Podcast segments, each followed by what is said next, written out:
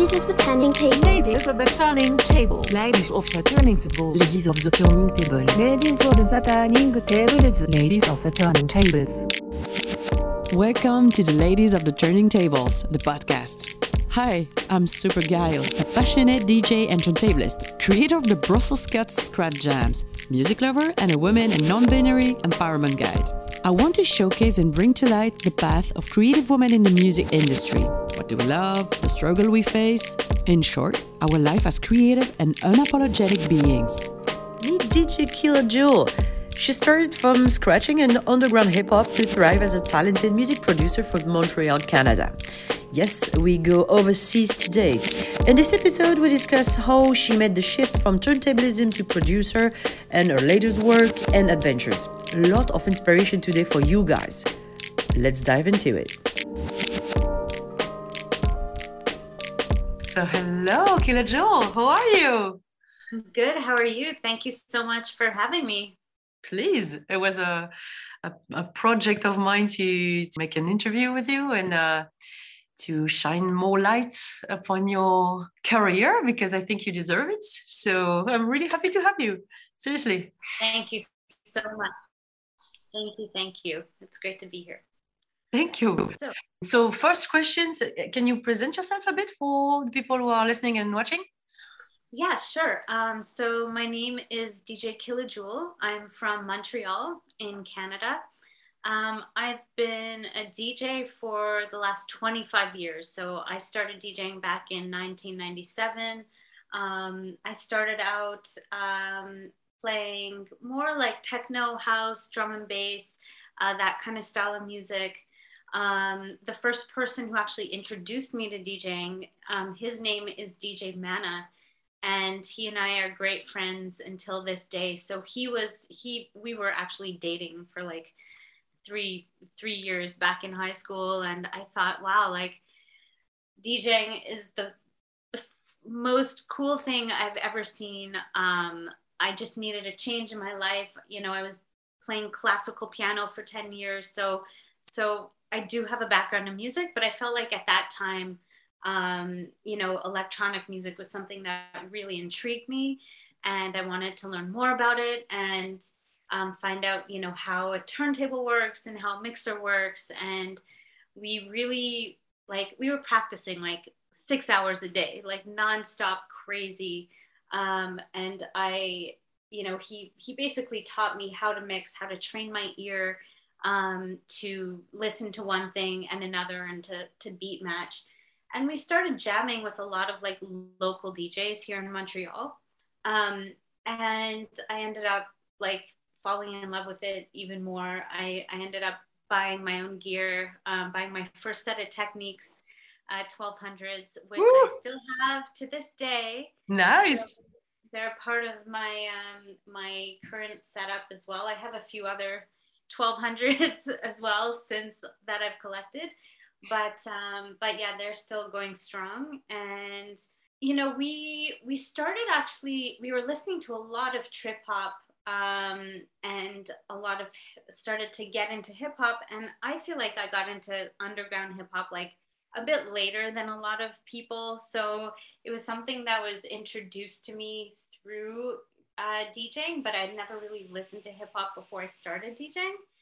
Um, and through hip hop music, we got into scratching and turntablism and discovering amazing DJs such as Qbert and you know Invisibl Skratch Piklz and Mixmaster Mike and A-Trak, of course, who's also from Montreal. Exactly. Um, so exactly. All, all of these like you know crazy inspirational super talented djs became part of our like our world you know we were really sort of immersed in in turntablism and that scene very quickly and at the time we were still using vinyl there was no such thing as like serato or there was no such thing as like a digital interface so i started learning on using real vinyl and when I would, you know, I started competing. So that was something that I did um, really back in the day when I was trying to improve my skills. And I felt like even though, you know, it would have been nice to win, I feel like competing was and, and entering battles were just a great way to improve my skill sets, you know, and it's a good way to like really work on something and have a goal to work towards something. And, you know, we were back in the day like putting stickers on our records and those were our cue points you know? There was no exactly the sticker cue points we all know that. Yeah no such thing as like a, the pad on a mixer oh. there were no you know they were all analog mixers. So um, i really started out like in an old school kind of way and then as the years went on i you know, I started using more of the digital technology. I was on tour for about eight years with a theatrical production where um, by this director called Robert Lepage, and he's a well-known director based here in Quebec, but he's done a lot of shows with like Cirque du Soleil Ooh, and um, nice. with, with like Peter Gabriel and like being on tour and and starting to actually use my DJing in more of a public sort of space, I ended up sort of transitioning to the digital side of things. It was just a much easier way to work. I was kind of against it. Like I was always a bit of a purist when it came to vinyl and to music. And I was like, I'm never gonna use a computer to like, you know, to play music from. But after like a really crazy trip to Singapore where I had like I brought three crates of records and one of the crates never showed up. And I took Air Canada to court. Like it was like the worst experience I've ever had. Like my records were stolen basically. Wow. And, and after that point, I was like, you know what? It's not worth like losing some of my most like precious kind of possessions, right? Because like you know, as vinyl enthusiast, I would go digging in every city I was in and I would find these like amazing gems. Exactly. And I was like, it's not worth it, you know? So that's when I sort of made the transition into Serato and um, it's been a game changer. Like I'm I'm happy I was open-minded about that. And then over the years, I really tell me if I'm like talking too much. No, please, please, please. I really love you, and and it's super inspiring to listen to you. So I'm I'm not interrupting at all. Okay. Please. Okay. Awesome. So, like to me, music production, which is something entirely different from DJing and uh, from being a DJ. Music production was always something that I saw myself getting into, and it was like a natural progression from being a DJ into a producer. I went to school in communications at Concordia where I learned um, how to use Pro Tools and it gave me a good sort of backbone in terms of like how to start recording music and writing music. And mm-hmm. because I took classical piano for many years, I did have like a good understanding of how to, you know, of melody and rhythm and and all of that. So I ended up like many many years ago buying an MPC 2000 which was the first machine that I ever like made a beat on like an actual beat. And I was sampling from records and and I was just going crazy like digging for like drum breaks and stuff. And that was my world for a very long time. And the first record I ever put out which wasn't I never put it out legally because there were too many samples on it but you can still find it on my website. It's called Sodade. This record was created entirely on my MPC 2000. It's inspired by like all of the records and the sounds that I discovered and collected while I was on tour with this theater production. It really sort of describes that time in my life where I was on the road a lot and I was living out of hotels and like living, you know, out of my suitcase and just feeling that sense of like total freedom, but at the same time missing home.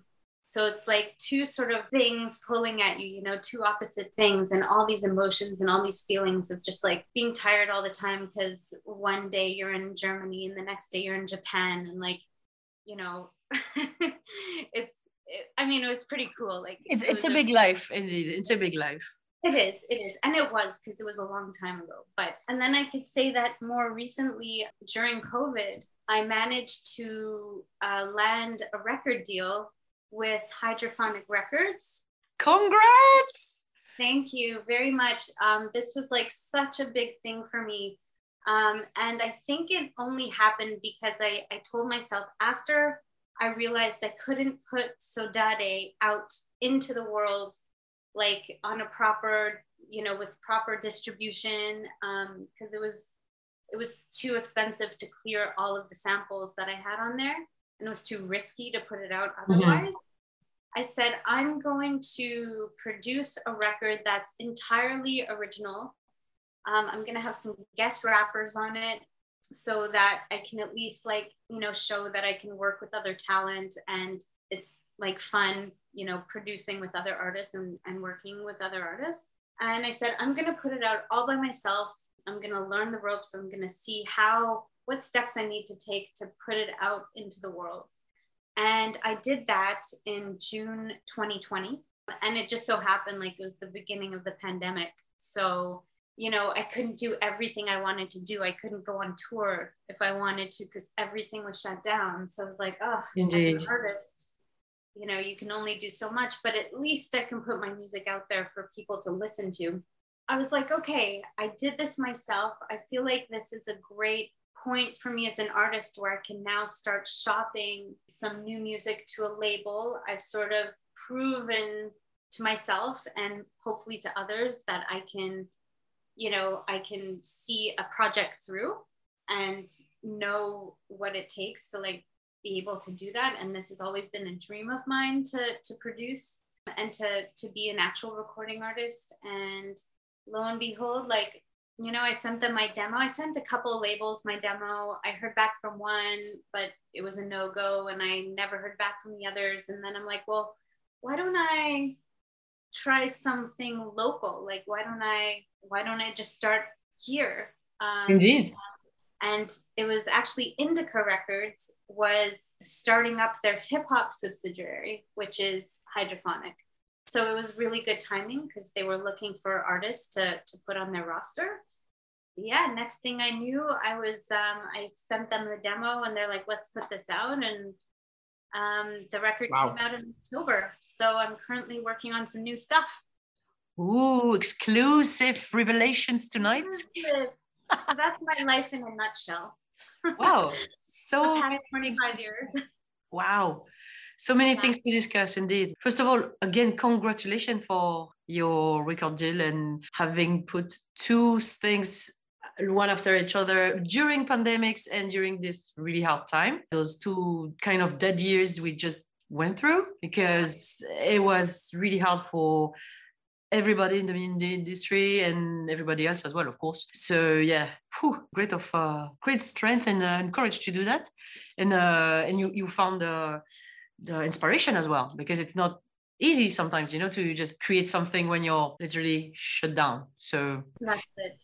Congrats. pas facile, mais en même temps, c'était plus facile pour moi parce que j'avais tout le temps pour, pour mettre dans la musique dans la production. J'avais pas des gigs, j'avais pas des shows, des spectacles. Alors, je pouvais vraiment comme just focus, you know? Voilà. So you were yeah, purely uh, on your flow of production without any uh, distraction around, basically. Yeah.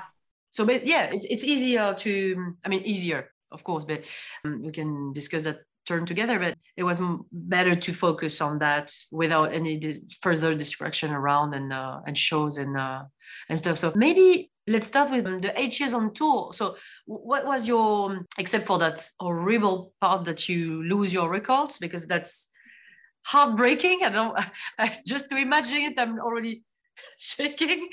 So but except for that really big accident. What, what, did you learn from that? And what you can maybe say to someone that would love to live that life?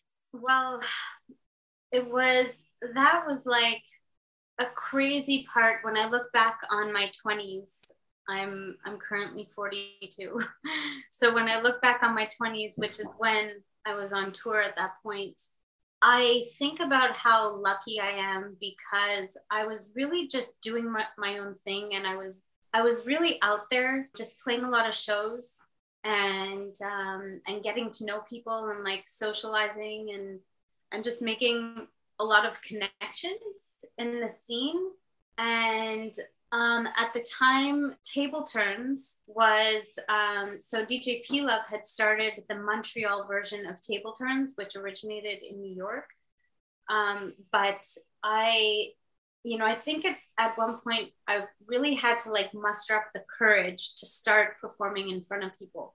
And the only way to do that is to just do it. like there's no other advice. You just sort of have to, you just have to you know, get through your nerves and know you're going to be nervous. And to this day, I still get nervous. Like for my record launch, I was like, oh my God, this is crazy because now I'm scratching in front of people, which I can do with my eyes closed, but I'm also singing in the microphone. I'm like looping vocals. I'm looping piano. Like this is my live setup over here. So I'm okay. And I have um, my my push two and my MPD. So these are all the things that I've incorporated into my live set. But back to your original question, I think it's important to put yourself out there because if you don't put yourself out there, and I mean not only on social media, and social media, of course, is a big part of it these days, but even just like getting out there, you know, in front of people, in front of an audience, um, I think opportunities will come to you. You know, the more you put out there, the more will come back at you. And at that time, I was, that's what I was doing. And then I got a, a phone call from the musical director at Ex Machina, which is Robert Lepage's company based in Quebec City. And they're just like, oh, yeah, we heard of you. And we'd love to know if um, in two weeks you would want to come and try out for a part in one of our productions and I, I had never heard of them before. Like I didn't know who he was because I'm an English Montrealer and it's funny, like even though Quebec is the province of Quebec is an entirely French province, but exactly um, Montreal is a very bilingual city. It's funny how like I don't watch any of the French television stations. I only watch like the Canadian or US or or BBC. um, so it's like I don't know what's going on. just just next door, but you don't know. I don't know. So it's funny culturally, it's a very um, interesting place uh, to live. So I had never heard of Robert before. And I started looking him up. I'm like, wow, like he's a pretty talented, very well respected uh, individual, an artist, an actor, director and so long story short i end up getting time off of school because i was in i was still studying at the time. And i went into i went to quebec city. I walk into this like huge sort of warehouse uh, rehearsal space and i see my turntable set up right there. And i was just in my headphones scratching and like practicing you know waiting for stuff to start. And I didn't realize, but the sound guy had turned my volume up in the whole room. And I was just like going full out, like on the turntables. I was jamming. And I look up and everyone's standing there and they're all like, applause.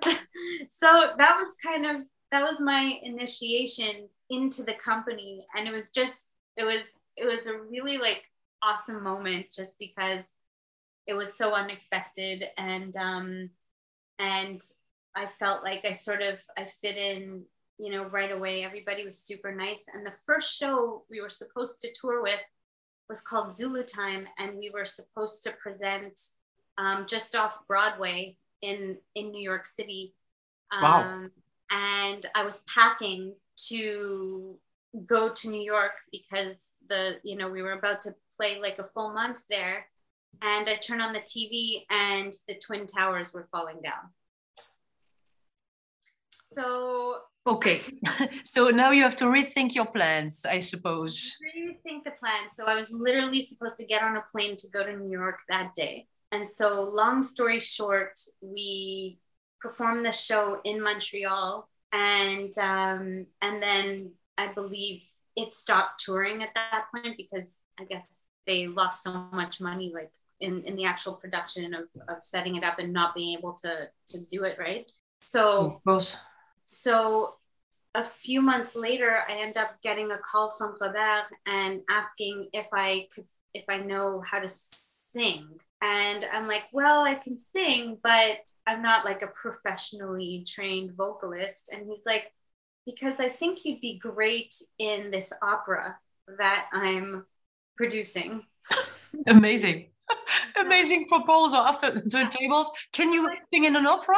Okay. I, I can pretend to be an opera singer and then see if I can pull it off. Exactly. Um, and it turned out to be that turned out to be the show I ended up touring with for the next few years. wow. And that was called the Buskers Opera. It was a a modern take off of John Gay or Kurt Weill's uh, The Beggar's Opera. So it's a classical opera. Okay. And we adapted all the songs into more modern music. So my turntable setup was literally inside the body of a grand piano. So when you open the top, my turntables were there. Wow. He put the piano on the stage sur un, une like table tournante. So Oh, was- on something that rotates basically. Oh, nice. So I was scratching and my records were going around and there was a camera with like a bird's eye view of the setup for the audience so they could see my hands as I was scratching and I was singing at the same time and Wow. it was like as um as an artist like as as any artist but you know as as somebody who's creative and kind of doesn't mind experimenting or doing something outside of the box i think that experience for me like totally changed my life in terms of what Yeah, I understand. Of I- course. Wow. what was asked of me as an as a performer but also like i'm a dj and here i am like singing and acting and dancing and and playing piano and like you know on tour with an amazing group of people so that's kind of how that whole thing materialized Yeah. Amazing. Wow. Yeah. And um, what was the most difficult part in the the touring life? Let's say for you. Um, I think the hardest part was it was probably the missing home. As much as I love to travel, it was it was hard because my boyfriend at the time was based in Montreal, so it was hard to like not see him as much. And I think the time, like all the back and forth with the jet lag, that was difficult as well because we would typically spend like maybe a week uh, to 10 days in one city and then fly to another and then go home for a week and then go back to Europe or go back to the US or to Asia. And then so you can never really get used to like one time zone almost. Um, so physically it was very demanding, but it it was still some of the best experiences of my life because you're literally getting paid to travel and to discover new cities and new places and to you know and i would like make a point of finding a record store in every city that i went to and that was like my thing I love it. I love it. piles and piles of records and uh and yeah just um meeting meeting people on the road that you never would have met otherwise so uh, they were good and it was more good than bad for sure i would do it again nice. I love it. I love it. Indeed, when you can be paid to to do what you love, to push a bit yourself as well further than you what you can think what you think you can do.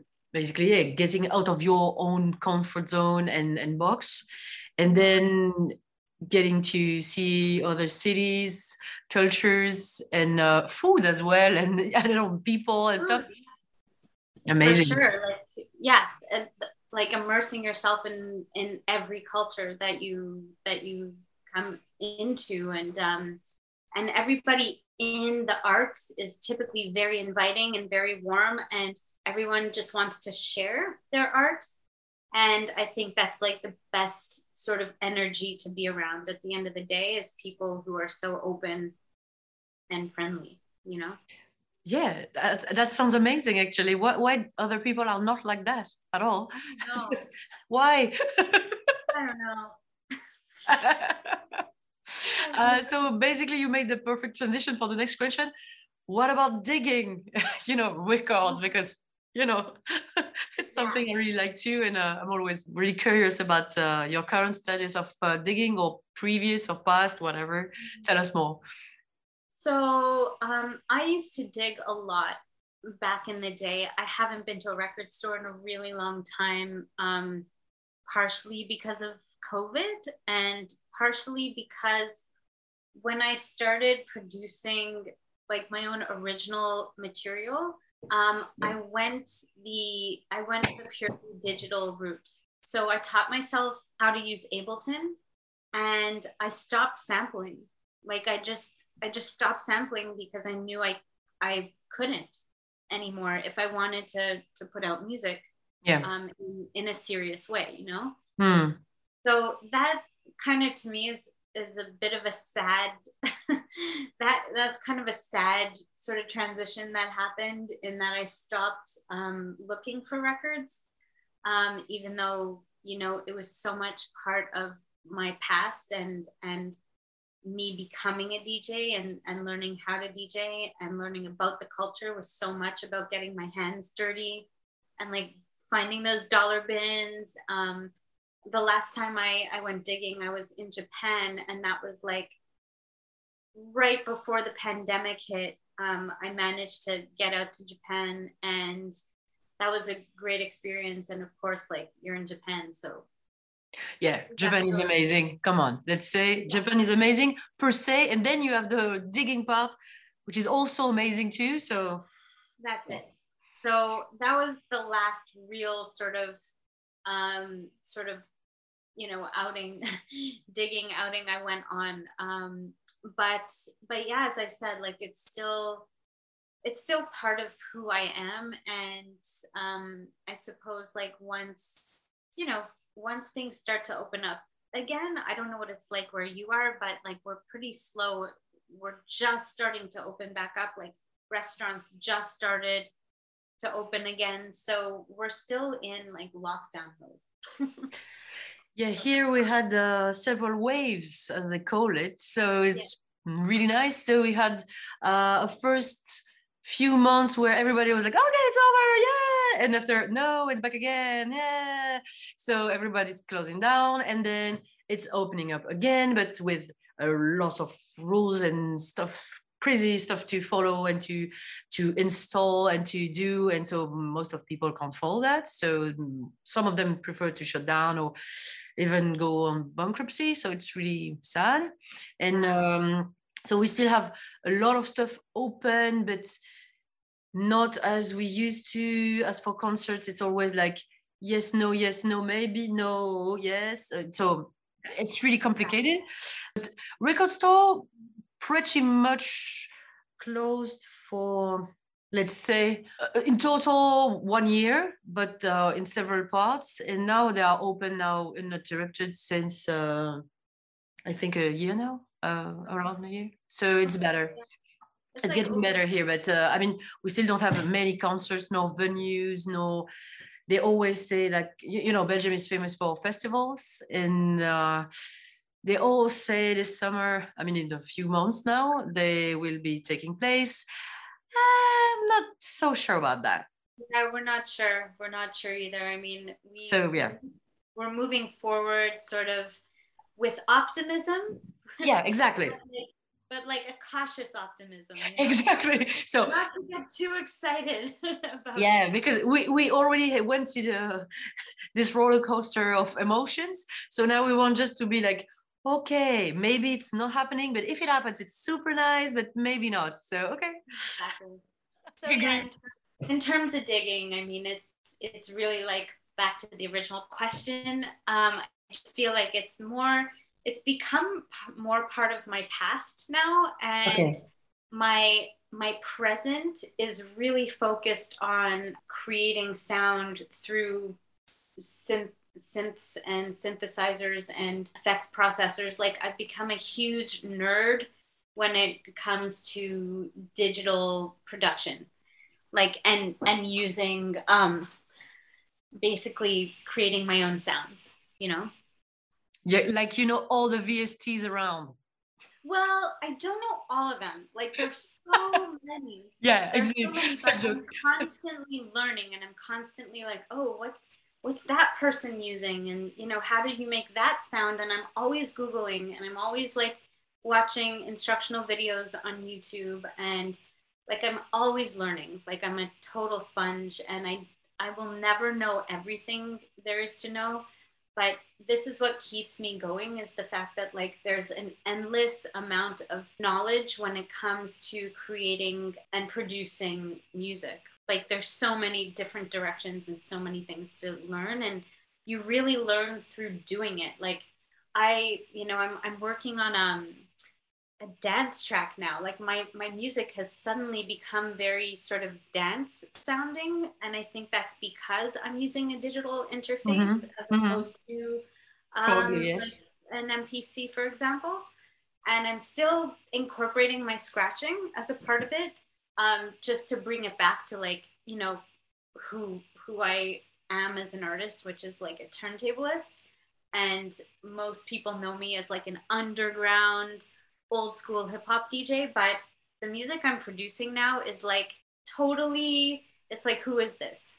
It's it's not it's not hip hop in the traditional sense at all. It's more like electronic dance music. So it's pretty fun in a sense that you know one day I I feel like um, you know I, I get inspired by uh, I don't know a, a Diplo or an Imanbek track, and I'm just like, you know what? I feel like creating like a, a dance track today. So, you know, I'm I'm not um, I'm not limiting myself in terms of you know what kind of music I produce right now. It's more if I like it, I like it, and if I I'm think not that's a good idea. so yeah, it's, so much fun. It's so much fun. Sounds like it when you talk about it. I see sparkle in your eyes. I'm like, ah, she really likes what she's doing now. So it's really nice. I mean, it. it's it's really cool to see someone that really loves what she's doing. And uh, thank you for sharing that, by the way, because uh, it's really nice. Thank you. Um, so I, I understood that you kind of left out all the samples and the digging around it, of course, because it's kind of more hip hop based um, production of uh, way of production. But um, so was the transition like okay for you, or are you still kind of regretting some part of it sometimes, even though you're not making hip hop per se? yeah i i do miss greatly um i do miss listening to a break record and finding a break and being like oh my god i i want to loop this you know? Like like picking up a dusty and and hearing a melody or a drum break and being like I totally want to go home right now and sample this record and you know make a loop out of it. And um, I miss doing that. And I think I've you know when I started working with a digital interface I really tried to almost recreate the sound and like I would I would find drums that I was allowed to use and then I would you know experiment by putting like um, vinyl pops and clicks on top of it, so it sounded like I sampled from a record. Um, and I don't, I don't really do that anymore, or I haven't created a beat like that in a while. But I really tried to do my best to emulate the sound quality of what um, what it would sound like if I was sampling from a record directly. And it's such a different um, it's a different way to produce um, because on the one hand there there's so many options when it comes to producing in a DAW that the MPC for me really limited you know my ability to to do certain things creatively that now you can do pretty much anything you want. So you could look at it in a positive or a negative light like if you prefer working with restrictions and that's like how you know how you know. But i don't think there's a right way or a wrong way i just think that it's a different feeling and it's a different um, it's like a different process of creating music Of course. and and you can still recreate the same process in ableton but it still doesn't sound the same you know it's like listening to an mp3 versus like listening to something off of a vinyl. Yes.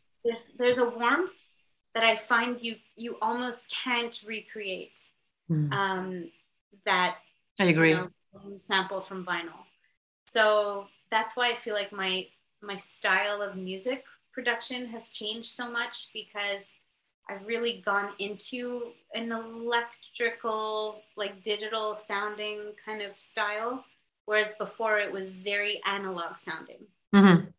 So I miss that, but at the same time, I'm having so much fun doing this that you know, I'm I'm very happy. And that's what matters, actually. that's better for you, actually. exactly.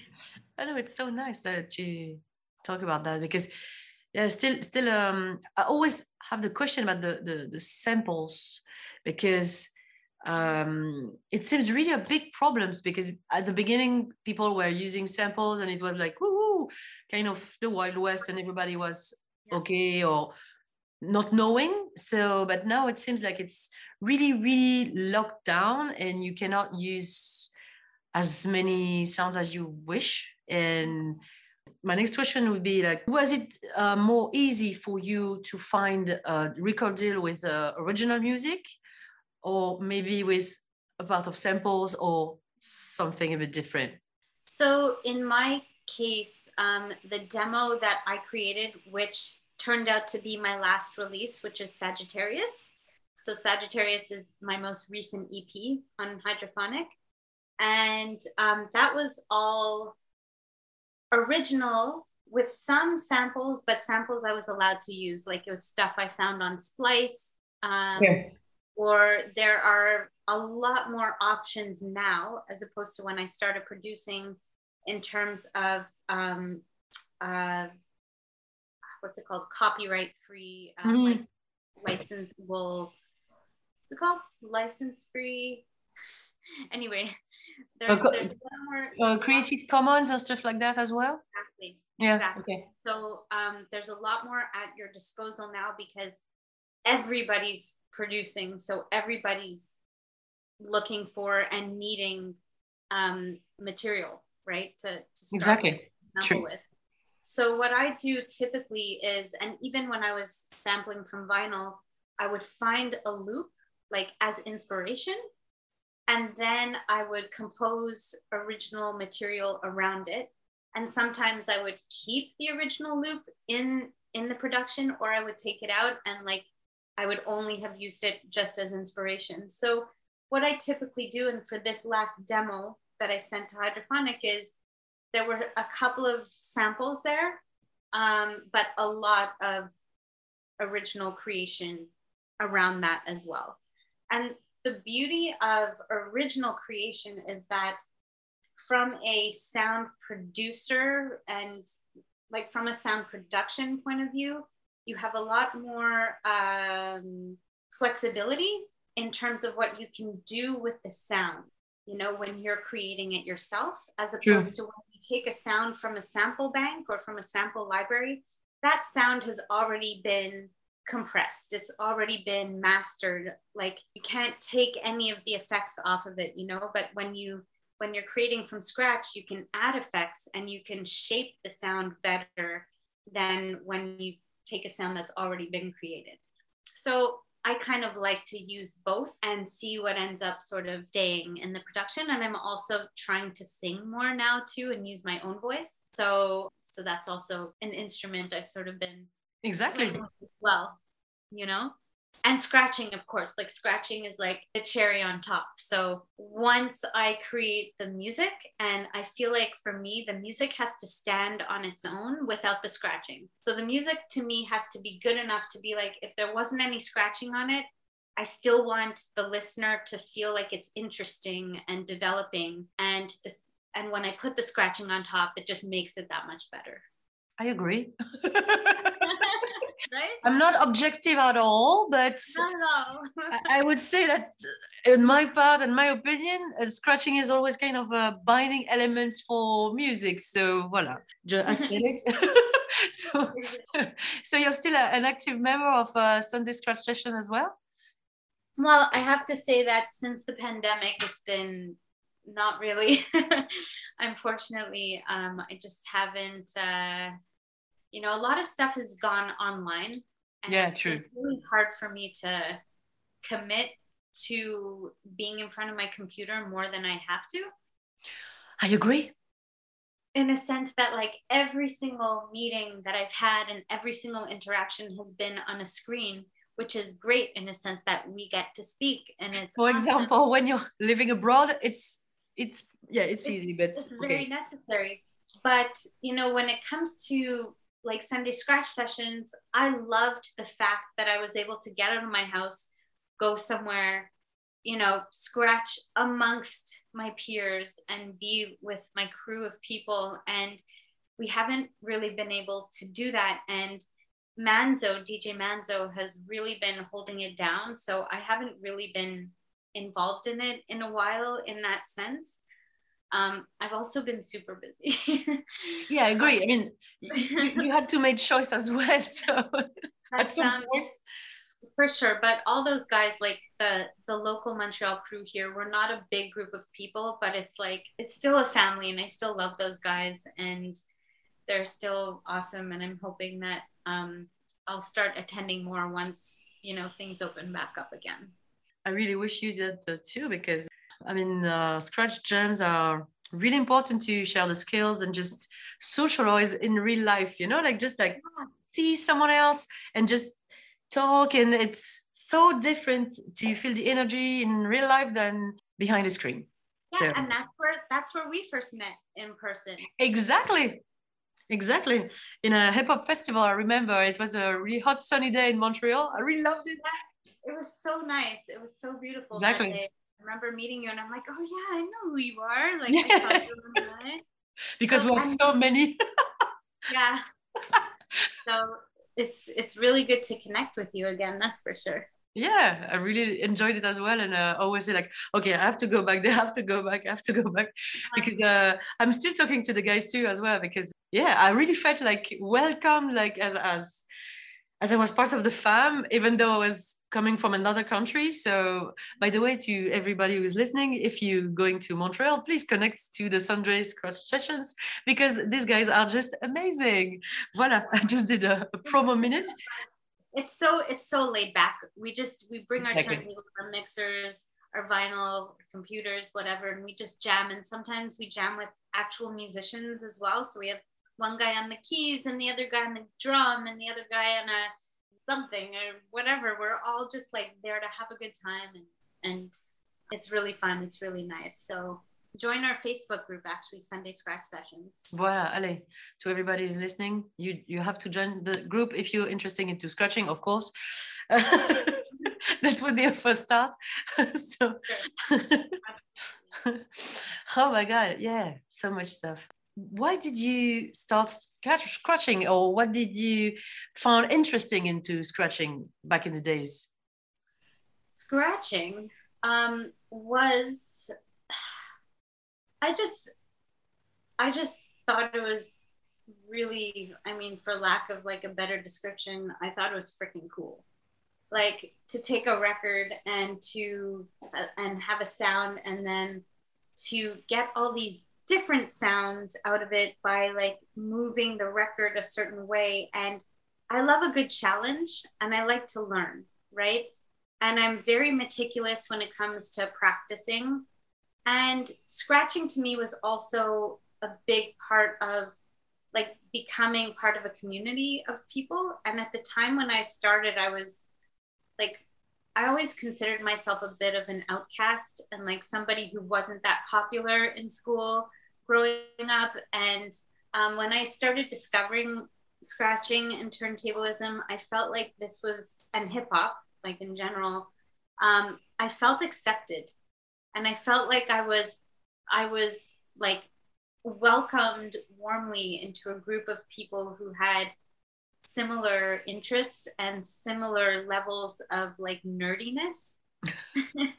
so I, yeah, so I feel like we've really just all related to each other in that way, and um, and it really, I just love the feeling of learning something because it's not easy, right? It's almost like the same way I learned how to practice piano, which was you do the left hand first and then the right hand, and then you try to put the two hands together.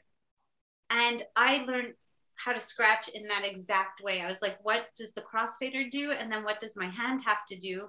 And then how do I do it all together? And it's like when I have students, I'm always like, if you can do this, you know, where you're tapping your head and rubbing your tummy.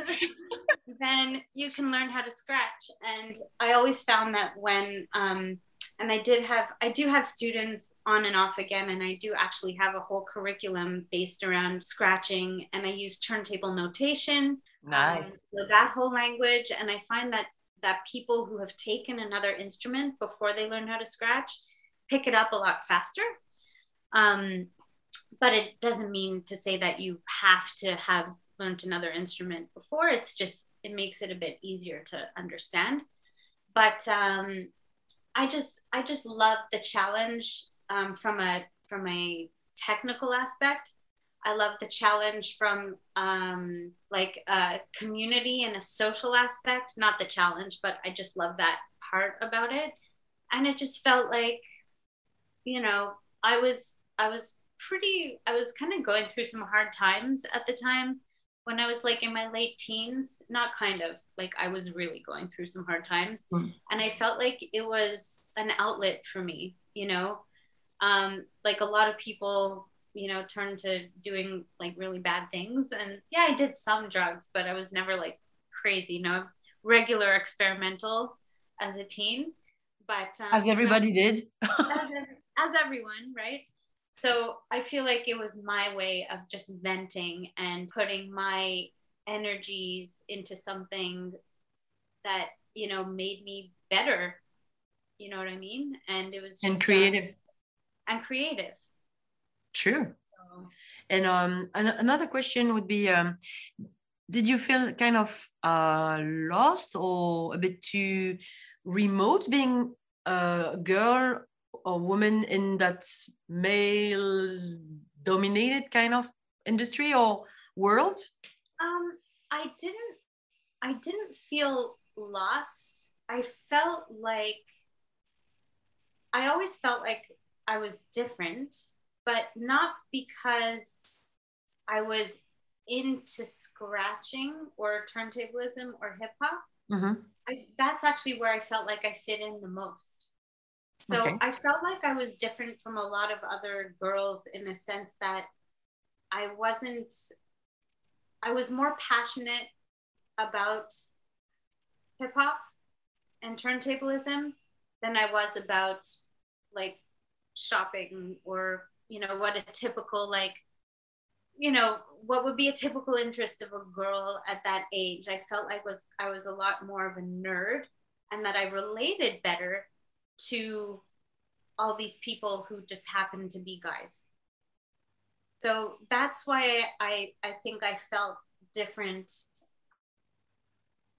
um, for a long time was just because I, I felt like my interest and still to this day, like, you know, there are a lot more female producers and DJs now than there were when I started, but I still feel like you know, as producers, like we're few and far between. Like there are a lot fewer producers now that female producers now than maybe in the next 10 years. So, but I feel like it is a very small niche and there isn't a lot of representation.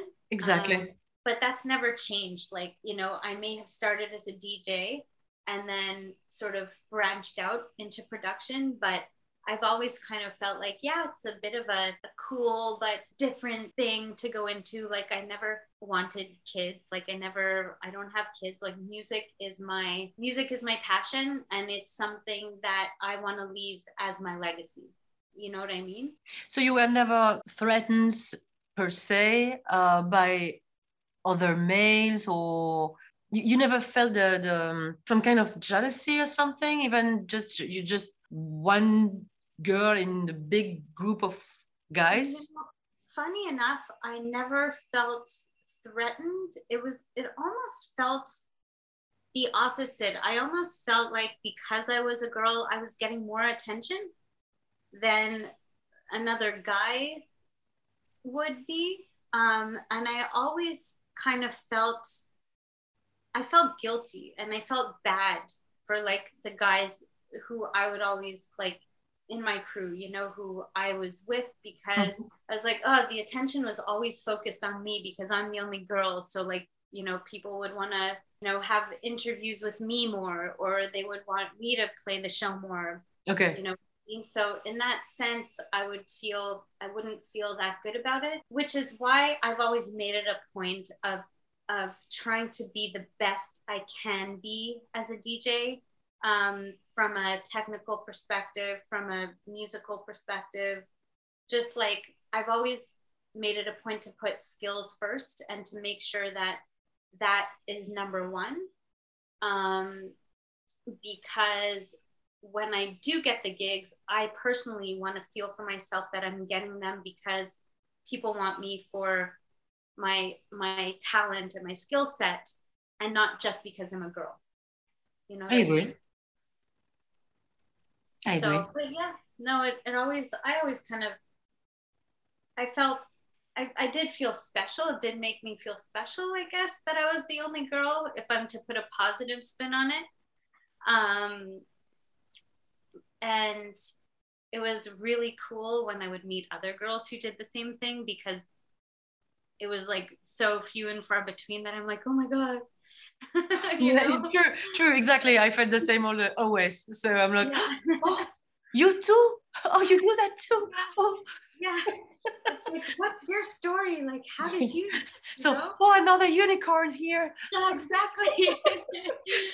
I agree, but that's why I'm making this podcast. Actually, it's to you know to broaden the audience and not between us.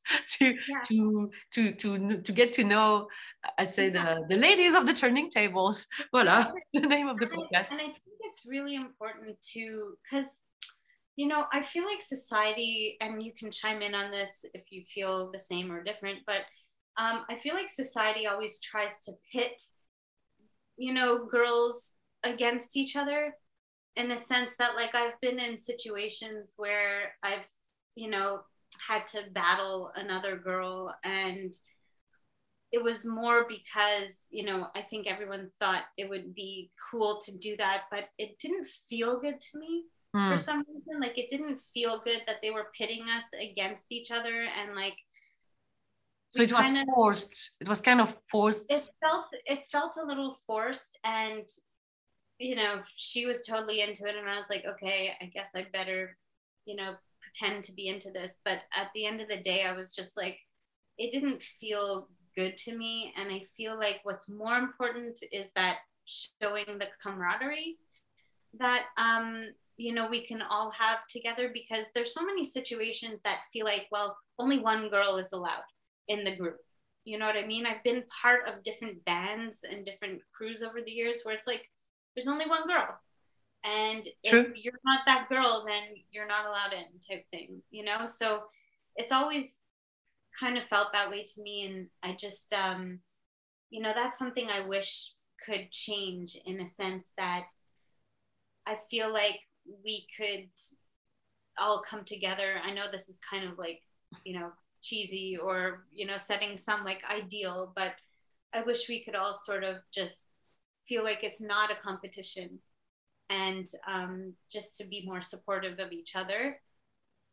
You know and you don't have to like everybody you meet like no you know, but there is space for everyone and i i mean i think that there is space for everyone especially uh ladies and between ladies because we are so few that if we don't support each other if even if we don't like everything but if we don't support the the, the other sister or the, the other girl yeah. how do we progress and thrive all together That's and get it. more representation you know and get more girls to get into the business let's say well that's it and it's um you know i sometimes i have an issue with like how female djs are portrayed in media and how some female DJs kind of buy into the whole thing, like you know that you have to wear a bikini in in front of in, on the turntables and yeah like, exactly. Well unless you're on the uh, unless maybe you're on the beach and it's 40 degrees out maybe okay. Right? Like so part of me is like i don't want to judge. I don't want to be that person who judges you for what you wear because at the same time i'm like fuck it. You should be able to wear whatever you want. Exactly but at the same time it almost undermines what i've been trying to do my entire career which is to build respect out of um, not you know not gaining followers because i post a million bikini pictures which i've never posted one of but um, gaining followers because people are actually following me for my talent and not not my super sexy body you know what i mean so it's like on the one hand i've that's sort of where i've stood on the matter um, so on the one hand i want to be able to support all all female DJs. Um, and I think we should be free to do and wear whatever we want. But I think that image also has to be supported by, um, you know, like actual talent and and hard work and uh, respect for the craft. I agree. And and do you think that maybe some of these uh, ladies are exposing their bodies because of peer pressure? For example, managers or I don't know, tour guide or I don't know. Um, I can I can't say for certain, but I'm sure like I'm sure that's happened before. And I had a student once, a female student, who she was totally like she was asking me really honestly. She was really passionate about becoming a DJ. And she's like, What am I supposed to wear? She asked me this, you know, what should I wear? And like, do I wear like sexy, revealing clothes? And and it's I realized it, you know, I might feel very confident in myself because I have all the, these years of experience behind me, but young girls are are being sort of bombarded by all these images, whether it's on social media or in magazines or on television, True. um, of what they're supposed to look like or how they're supposed to behave and how sexy they're supposed to be. Um, and if, and you know, there, I realized that these girls are like heavily pressured into looking and being a certain way. And of course, my answer to her was the same, you know, as my answer to you, which is, you know, your skill set is the most important thing you have to think of. And when it comes to what you know you want to wear, it's whatever you're comfortable in. And really that's what I that was my basic answer to her in a nutshell was that like number one, just focus on the music and focus on learning how to mix properly and um, focus on building your music libraries and just um, making yourself a better artist. Um, and worry less about like what you look like you know that's what that's what's important to me anyways. I, w- I w- I would go for the same as well, but let's say that um, I suppose that all the social media and maybe males, but not all of them, but you know, most of people who, um, I don't know, pulling the strings, let's say, uh, are pushing female to behave a certain way that looks like feminine enough or like an old cliche of the the woman actually? Because uh, what i've seen recently is like really young djs female young djs they don't wear makeup at all they don't care they just come as they are they just put music and that's okay. And in, in a sense it's kind of daring i would say uh, even though it should be normal but it's still not so. Yeah. Voilà. yeah. Yeah. So what other advice would you give to uh, a young aspiring dj Um, you know, I think my my one big piece of advice would be to not be afraid to ask questions and not to be afraid to ask for help. Um, you know, to this day, I'm constantly asking questions and I'm constantly like, I, I don't feel bad, like, don't feel bad that you don't know everything because nobody knows everything. Um, and to, and, you know, to step out of your comfort zone in a sense that it's not easy for anybody to you know to to start something new or to learn something new but don't be afraid to ask for help. Um and yeah like that's that's the number one i think. Thank you. Yeah. And um, something um, uh, a bit different. What were the last three songs you have you just felt in love, love with recently or even later on or oh wow. If you have only three i know it's always a tough question but you know we want a bit more of your um, music taste and, uh, and I, feeling. you know that's that's crazy because my my taste is like so different from one day to the next. Um I have been actually listening to quite a bit of, I know this is going to sound crazy, but I've been listening to uh, a lot of dance music.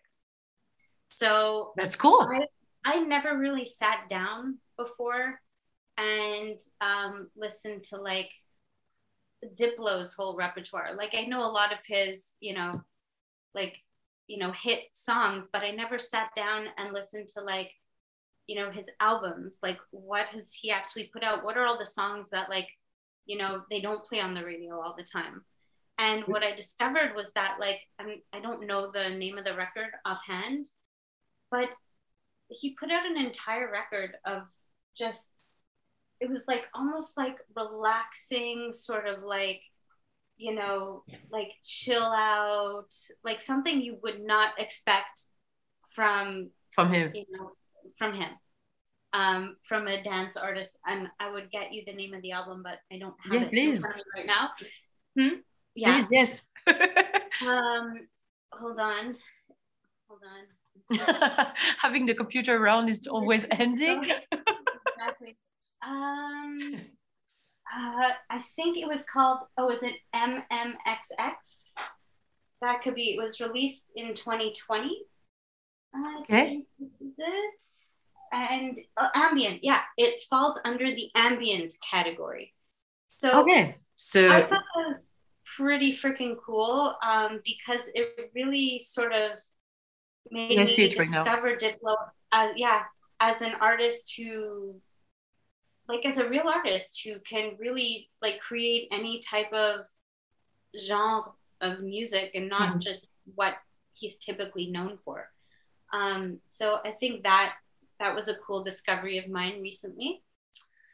Um, what else have I been listening to? Um, I mean, I listen to a lot of Radiohead.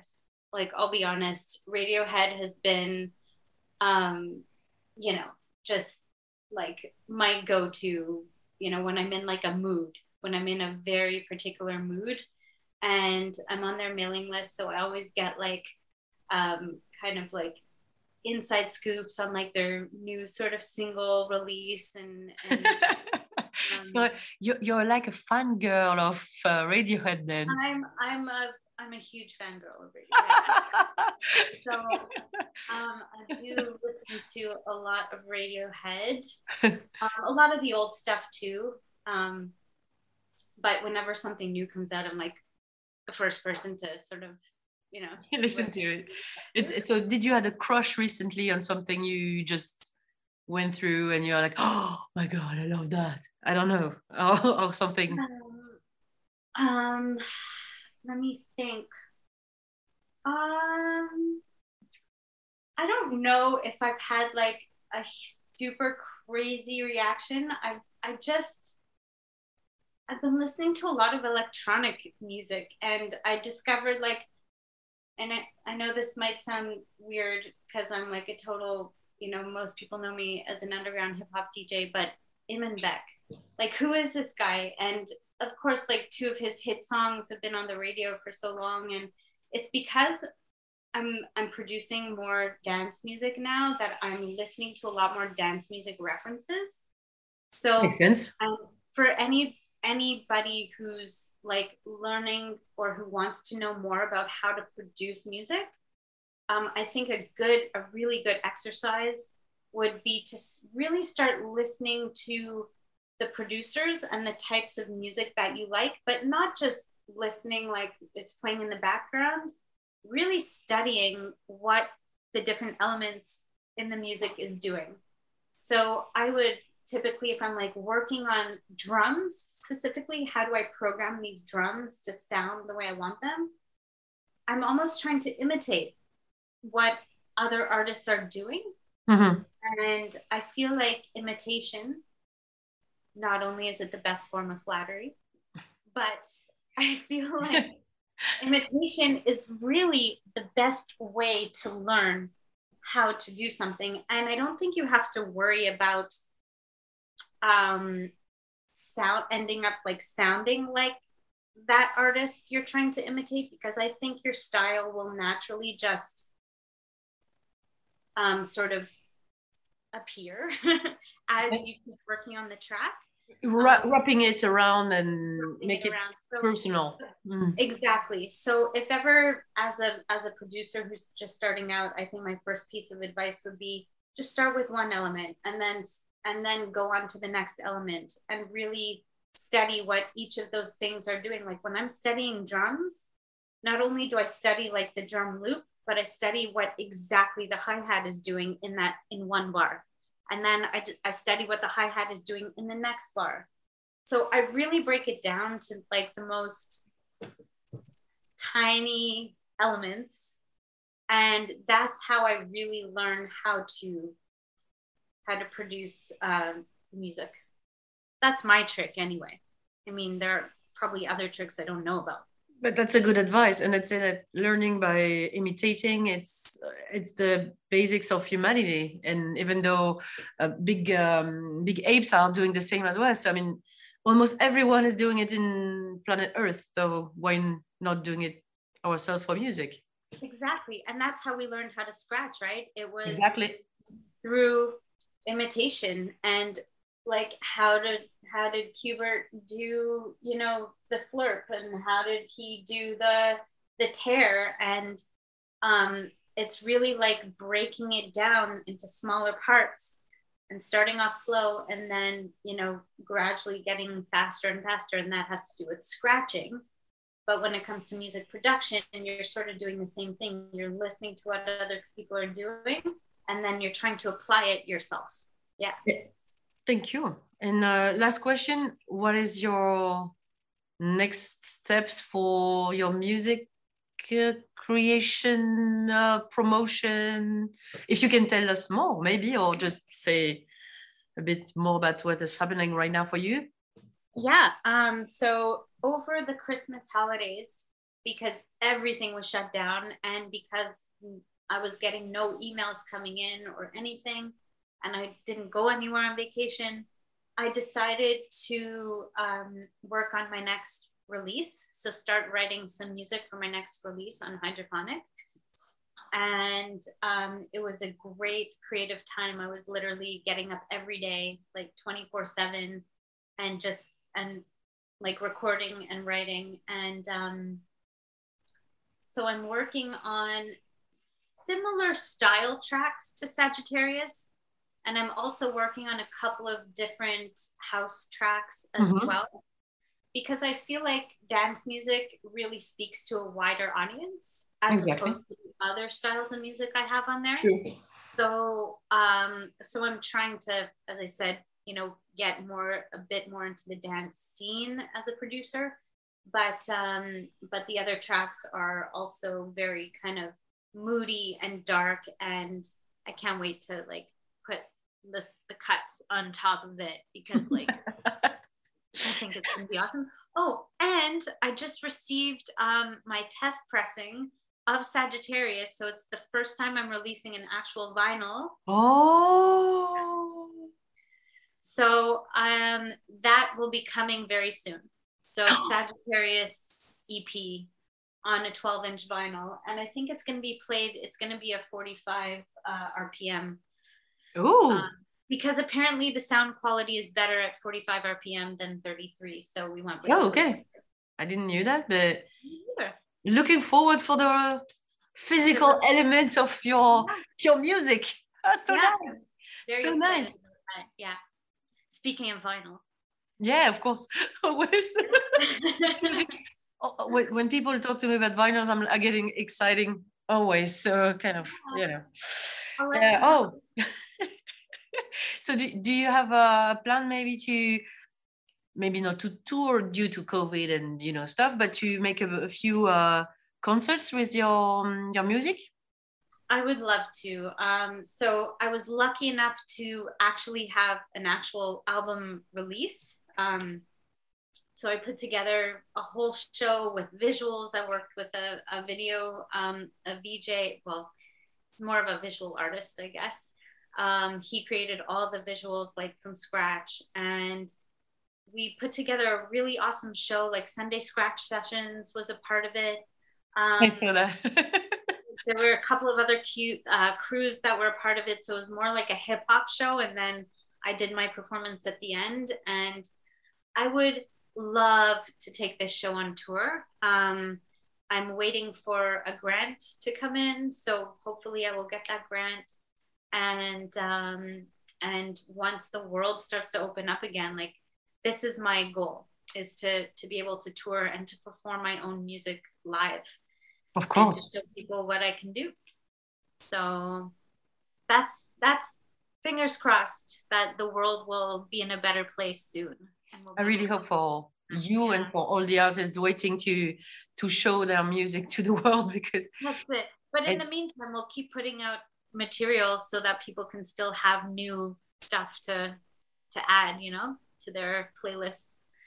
So that's the goal. And one last question: What is um, the gear you use for your um, your live show, or what is the typical uh, elements you use? I I mean, turntable, mixer, uh, keyboard. Yeah. Do you So have? basically, this everything you see behind me is actually my live setup as it is right now. So I have my turntable setup, Okay. and then behind me I have I don't know if you could see it's kind of dark, but um, I have my Arturia Keylab 61 key MK2. Mhm. So I really love Arturia products because um, they just have a lot of what I need right now as a performing artist, and it also comes with some amazing um, sound uh, libraries and and VSTs and stuff like that. So um, I love Arturia for that reason. Um, I use uh, Push Two. So I was using an APC 40 um, to like trigger my my clips Mhm. enable live, but um, I started using the push two because I like the screen on it, and I like that uh, like it's more for producing. Like if you're a producer, a lot of people use it to produce, but I use it mostly just for live shows, um, for in session mode. Um, but it's way more powerful than what I actually use it for. And then I have an MPD 218, um, which is just another sort of controller to, you know, I have like hundred different MIDI mappings um, Okay. in my session, in my live show session. So I use that to like turn things on and off and, Mhm. and stuff like that. And a microphone, which uh, I sing and I loop into and Oh, and I've also been looping my scratching as well. So there's Ableton is a really powerful tool for uh, for live performance as well as production. So um, I definitely stand by this setup. But it's called live for a reason, I think. Huh? Yeah. that is true. That is very true. Yeah. I'm very uh I know Logic is starting to they're coming out with like a similar sort of interface in terms of a live setup. But I'm I'm an Ableton user, but for anybody in Logic, I think you'll be able to do that too. Yeah. So if you're listening and you're, you're a Logic user, stay tuned. yeah, exactly. Uh, this podcast is not sponsored, by the way. so we yeah we don't we don't earn money by speaking about the the gear. So but if you want to please do. It will be a great help. So yeah basically you, you said as well you had two turntables and one big mixer in the middle because people are also listening to the podcast so. Yes exactly. So i have um, a pioneer dj ms9 um, i've been using that mixer for quite a long time um, i recently invested in the phase so I'm not using my needles anymore. And phase has been um, incredible for me because I've always been very heavy handed.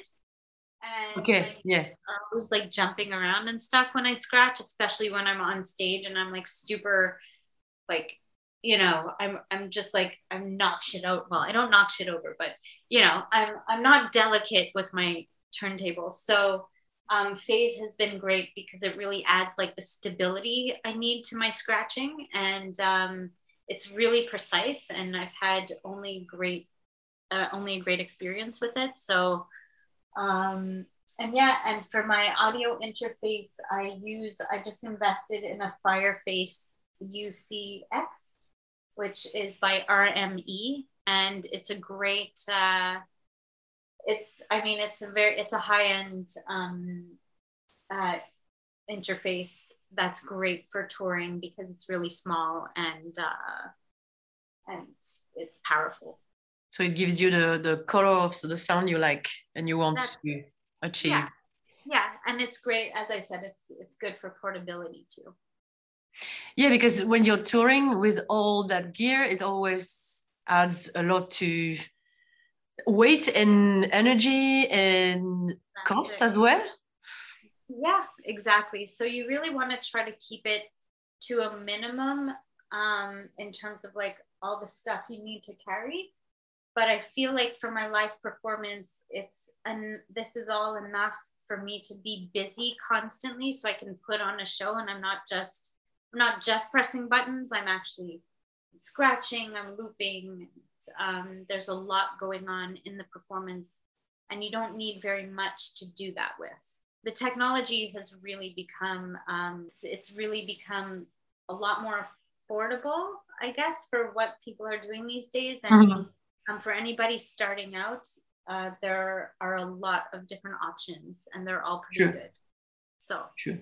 Maybe not in terms of uh, mixers and turntables because they are still kind of quite expensive, but for the rest, I agree. I mean, you can have a, um, let's say, a, a controller for really low money. You can have a, I mean, secondhand stuff as well, as most of people start with. So it's yeah, really absolutely and um, and like control like uh uh cdj i mean i don't use cdjs but um you know other smaller controllers do the exact same thing. I just prefer to use turntables because i like the feel of a turntable as opposed to a cdj me too.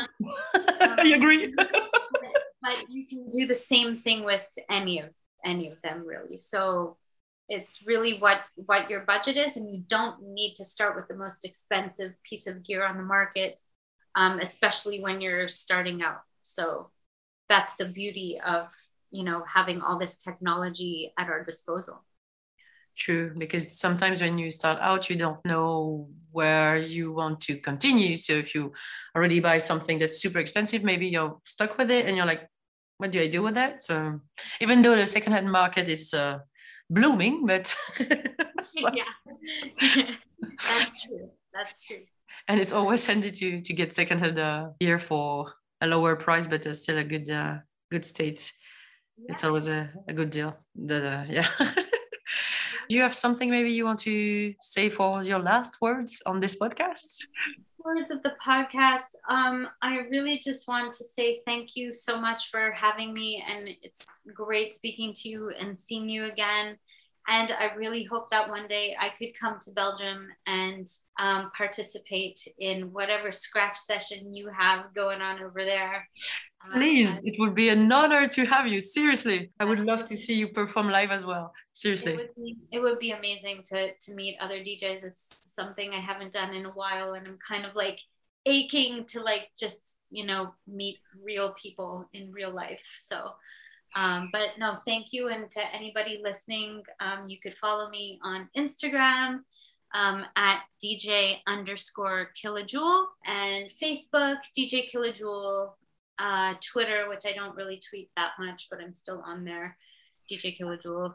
um, website, uh, killajewel.com. And yeah, thanks so much for listening and for having me. Yeah, we can find your music on all the platforms, huh? Right? That's it. Yes, thank you. Of course, uh, you could find Sagittarius, which was my last EP, and the EP before that called Reckless, which I released um, independently, is also on iTunes, Spotify, and all of the uh, streaming platforms. And um, stay in touch and, and keep your eye out. There are a couple of remixes coming out within the next couple of months. So. Oh, remixes, nice. Oh, more stuff in the pipeline to look for. That's great. Great to see. So, uh, thank you very much. And, uh, guys and girls, uh, thank you for listening. And please do subscribe, rate that podcast, uh, follow us on every single platform you can, and it will be a great help and I hope you enjoyed it. And thank you for being there and taking the time to, to do it with me. Thank you very much, Killa Jewel. Ladies of the turning table. Ladies of the turning table. Ladies of the turning tables. Ladies of the turning tables. Ladies of the Turning Tables. Ladies of the turning tables.